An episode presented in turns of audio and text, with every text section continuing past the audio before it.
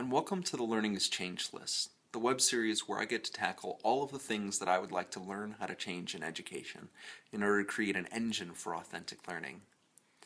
As a result of all of the reading and writing, and video creation and video watching, and all of the collaborating that is going on within the ETMOOC, I'm thinking about those people that I am connecting with and collaborating with, and the individual paths that they are taking to learning and meaning as well as the learning paths that uh, their students and learners in their charge are taking.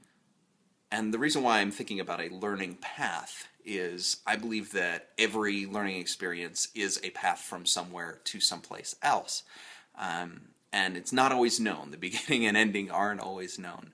But I keep on thinking about that we are going to start this ETMOOC.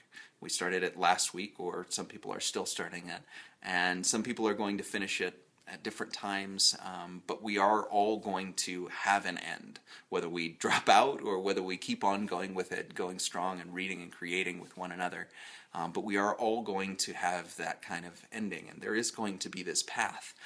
Um, and I started to think about what that path can look like, um, both for ourselves as collaborators within this course, but also as sort of the wider path for our learners, for our um, students. And I wanted to think about a learning path as three different possibilities. And there are probably many, many more, and that's why I kind of wanted to, to lay this out. Um, but I guess the thing that I want to change in education is the way that we think about learning paths and what we are creating. So today, while I was out with my kids, I did some time-lapse video that I think actually describes the three different types of learning paths that I have come across.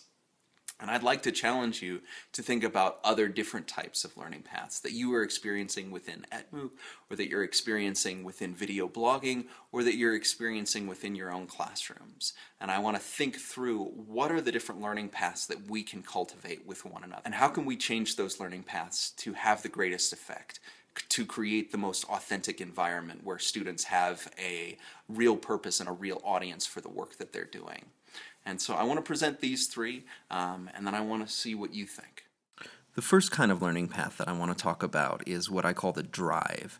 And you have a set starting point and a set destination. You might stop along the way, like we did for some gum, um, and you might have fits and starts where you, you know, stop at a stoplight and get stuck behind traffic but everybody is going to the same place in the same vehicle, and you're going sort of at the same speed.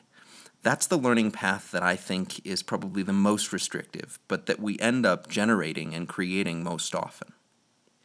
The second learning path that I want to think through is called the IKEA, and it is less restrictive than the drive because you're not all contained within the same vehicle, and you don't all have to go at the same speed but you do all have to go in the same general direction because it's frowned upon to go against the grain. It's frowned upon to go against those arrows projected on the floor.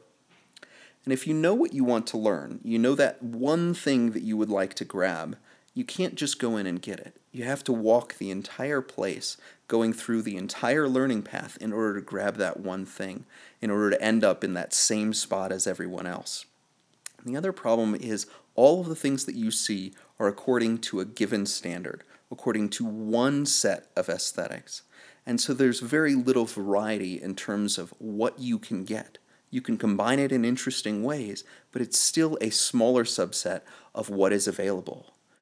And at the end of the path, you find yourself in a warehouse filled with lots of things that only look good and work if you put them together in the right order with the right set of instructions.